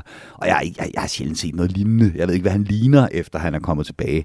Og bag ved ham ligger jo så nu i, Iwobi, som øh, jeg lige vil minde om, kostede det samme for Everton, som Mané kostede for Liverpool, nærmest på øh, kronen, 34 millioner pund. Øh, og han er også bare en dybt impotent angriber. Ikke? Øhm, har været uden Richarlison også, øh, og så uden Dokure og, og Mina. Så det er ligesom hele stammen af holdet der, der er, der er reddet ud. Så der er som sædvanligt en giftig, giftig stemning i The People's Club, som bliver buet ud af kampene af deres egne tilskuere, øh, som det er set nogle gange over de seneste, seneste år. Og det skulle gerne være der, hvor Liverpool går ind og stikker kniven ind. Og som Clark siger, det skal nemlig ikke være en undskyldning alt det, der skete sidste år med pandemi og skade skadeskrise osv. Men det er jo netop nu, at vi kan gå ind og bevise, at det ikke er en undskyldning. At det reelt var en meget, meget afgørende faktor. Forklaring, ja. Lige Ja, præcis. præcis. Hvis vi går ind øh, og bare vasker den plet af og smadrer Everton 5-0, så, så, så er det jo for helvede sat på plads, at det der, det der øh, resultat, de fik sidste år, hvor de fik lov til at vaske den plet af, der hed ingen sejr på Anfield siden 99, det var et fake result. Tror du, Clark, at Virgil van Dijk går med op på øh, Jørgenspark? Ja, selvfølgelig gør han det. okay. Det gør han trods alt. Ja, jeg tror, han er sulten som aldrig nogensinde før for Ja. at score. ja. Så øh, Jordan Pickford spiller med hjelm i morgen. Nej, jeg tror, jeg tror, vi har fuldstændig øh, klokkeklart fokus på os selv, og alt det der, det øh, koncentrerer vi os ikke om. Men de er, jeg er ikke i tvivl om, at Everton øh, vil finde øh, øh den der øh, krigsattitude frem, fordi det er jo noget af det, de skal vinde publikum over på, og det kan vi bare ikke komme udenom. Jeg synes bare, den tippede over, altså den der den måde, den kamp blev grebet an på, altså de challenges fra Pickford og Richarlison, det hører ingen sted hjemme. Og, øh, og mm, altså, men, men ja, det er, hvad det er, og, og, og det var noget rigtig lort, øh, og, og det kan vi mene rigtig mange ting om. Det ligger i fortiden nu, og vi skal bare ind og vise, at vi er et bedre hold end Everton, og det er vi med flere kilometer. Mm. Og jeg er spændt på at se, hvordan Rafa Benitez øh, kommer til at gribe den her kamp an, for det er jo også noget, han skal ind og øh, overbevise de her Everton-fans om, at øh, ja, han har været Liverpool-manager, men nu er det ligesom, øh, nu er han, står han et andet sted. Det skulle han i, også i sin tid som Chelsea-manager, og han kunne ikke rigtigt. Altså, han har ikke det der, øh, det der i sig, hvor han som en anden Arteta tænder af på Anfield eller et eller andet. Ikke? Så jeg, jeg er lidt spændt på at se, hvad, øh, hvilket tændingsniveau han kommer med til, til den her kamp. Men Everton har virkelig brug for en manager, øh, i den kamp, der, øh, der, der får gejlet dem op til, at, at, at alt kan ske i sådan en derby, og det, det er jeg spændt på at se, om han har i sig. Jeg tror aldrig, jeg har været så sikker på, at vi halshugger Everton på Goodison, som jeg er den her gang. Altså, jeg er virkelig, virkelig sten fucking sikker på, at vi kører dem over. Altså, Hold nu. Jeg, jeg kan slet ikke se, at de kan stå imod. Hvis de vil stå den her kamp dybt, så har vi simpelthen for mange kompetencer med de spillere, de er på banen, til de kan stå imod. Så kommer der en masse dødbolde. Der er vi altså overlegne i øjeblikket, fordi som du snakker om, Andreas, meget stamme. Hvis vi kigger i begge ender af banen, ja, Mina og Calvert-Lewin er to spillere, de for alvor vil savne på de situationer. Jamen, så bliver de presset. Hvis de går op i struben på os, så spiller vi ned i bagrummet. Altså, jeg, øh, jeg, jeg tror virkelig, at vi, øh, vi klapper dem sammen. Mm. Jamen, og det plejer at være sådan en kamp, hvor man... Øh, øh, den, den her gamle saying om, at form er ligegyldigt, når det kommer til derbykampe, den, den er der til en vis grad noget sandhed i, og så er der heller ikke rigtig. Øh, og lige præcis den her kamp er nok den kamp, hvor jeg plejer at synes, at der er mest sandhed i den. Fordi jeg synes, at de her Goodison derbys plejer at være røvsyg. Mm. Altså det er sådan noget 0-0-1, præcis. et fuldstændig ligegyldigt, udligner hinanden taktisk. Øh, det, det plejer at være en forfærdelig kamp. Men jeg er faktisk enig i, jeg har også den der følelse lige nu, mm. der hedder, at her der er formtabellen simpelthen bare så, øh, så meget i hver sin ende af skalaen, og, og især stemningerne i klubberne er i så meget i hver sin ende af skalaen, at det her, det, det, jeg, jeg har faktisk en god følelse i maven øh, forud for den her kamp. Jeg har det faktisk også som om, at de her derbykampe på udebane United, øh, Everton, øh, det er som om, at, at Klopp skulle lige spille dem i gang på udebane. Det var som om, det var røvsyge opgør i hver sæson i de første mange sæsoner. Der skete et eller andet sidste år, da vi ligesom havde vundet og alt det her. At vi turde gå længere frem på banen. Det kan også være, at vi turde i højere grad at afslutte på vores muligheder, når der ikke var presset fra tilskuerne, og det talte til vores fordel. Men der åbnede sig i hvert fald den her 2-2-kamp på, på Goodison, som vi jo bør vinde, og som, hvis det ikke havde været for denne her fuldstændig latterlige offside på Mané i tillægstiden, mm. øh, så havde vi også vundet den kamp. Øh, vi vinder 4-2 på Old Trafford, efter det har været to øh, målfattige opgør. Nu vinder vi så 5-0 ud over United i, i den her sæson, hvor det var fuldstændig samme situation. Man går ind til den, og der bliver lavet alle de her floskler om, at form er ligegyldig, og det ene og det andet og det tredje. Vi gik bare ind og viste, at vi var bedst, og det forventer jeg bare også, at vi gør i den her kamp. Jeg tror, det er sådan to kampe, hvor vi for en gang skyld vil kigge tilbage efter sæsonen er slut og tænke, hold da op nogle fede højdepunkter, vi har med for den her sæson, da vi klappede United på Old Trafford og Everton på Goodison. Mm. Det er selvfølgelig øh, den kamp, du øh, formentlig skal se i dag, kære lytter. Og øh, god fornøjelse med det, fordi øh, der er i hvert fald noget mål her. Bud på resultat, Jamen, jeg siger 4-0. 4-0 og Eller 0-4. Øh, jeg siger 3-0, Liverpool. sådan. Jamen, øh, så tager jeg den der 0-5. Var det dig, der sagde det tidligere? 0-5, den snupper jeg. Vi Den- scorer på to dødbold. Det gør vi. Ja. Super. Husk at lave øh, kampdonationer på den. Ja, du har ret. Eller lave Lad modsat. det, lad det være en opfordring. Lad det være en opfordring. Værsgo, oraklet har talt. Lad os skynde os videre til øh, weekendens opgør mod Wolverhampton. En øh, lidt spøjs størrelse, efter at øh, Nuno Espirito Santo er ude, og den øh, derote, man kan kalde, eller i hvert fald den, øh, ikke derote, det er et forkert ord. Lad os sige, at øh, den øh, manglende balance, den ubalance, som klubben har oplevet, det er måske det rigtige ord i stedet for. Den ubalance, som Wolverhampton har, øh, har oplevet, har været rigtig meget en 2021-ting, og det var noget, der sådan begyndte i sidste sæson, og som så er kommet med ind i den nye sæson, hvor der så nu endelig er nogenlunde styr på det. Øh, altså øh, Bruno Lars, som øh, er trådt til, og øh, nu, nu står i spidsen for Wolverhampton, og har ført dem op på en øh, i talende stund rigtig fin 6. plads. Øh, det, det er meget øh, lige til 12 mål scoret, 12 mål imod, 20 point. Yes, and that's it. Og lige præcis i udkanten af det her øh, Europa League, Conference League øh, gejl, som, øh, som vi jo egentlig plejer at vurdere dem til. Hvordan skal Liverpool undgå at snuble mod Wolverhampton? Uha. Øh, ja, ved at jonglere rigtigt med kræfterne, som vi har gjort de sidste par uger, fordi der bliver brug for energi i den kamp. Øh, det er som sagt et hold, der gerne vil spille i bagrummet, øh, og så skal vi, øh, vi skal ud og løbe med deres midtbane øh, for en gang skyld. Så jeg kunne sagtens se, at det var en kamp, hvor Oxley Chamberlain, som har vist opadgående formkurve, kommer ind og, og skal spille en rolle, fordi øh, Moutinho og Neves, øh, så gode de er på bolden, øh, glimrende spilfordeler, god for distancen Neves, øh, så har de ikke meget fart i sig. Det er nogle gamle stænger, der også sidder på Moutinho, og Neves har ikke meget pace. Så hvis vi skal ud og straffe dem, så skal vi ned bag dem og, og, og, løbe lidt om hjørner. Der ser jeg egentlig nogle fine muligheder. Øh, igen synes jeg, vi plejer at være skarpe på dødboldene mod, mod Wolverhampton også, så det er, det er endnu et våben, vi skal, vi skal tage i brug der, hvor vi har været fantastiske i den her sæson, minus West Ham-kampen.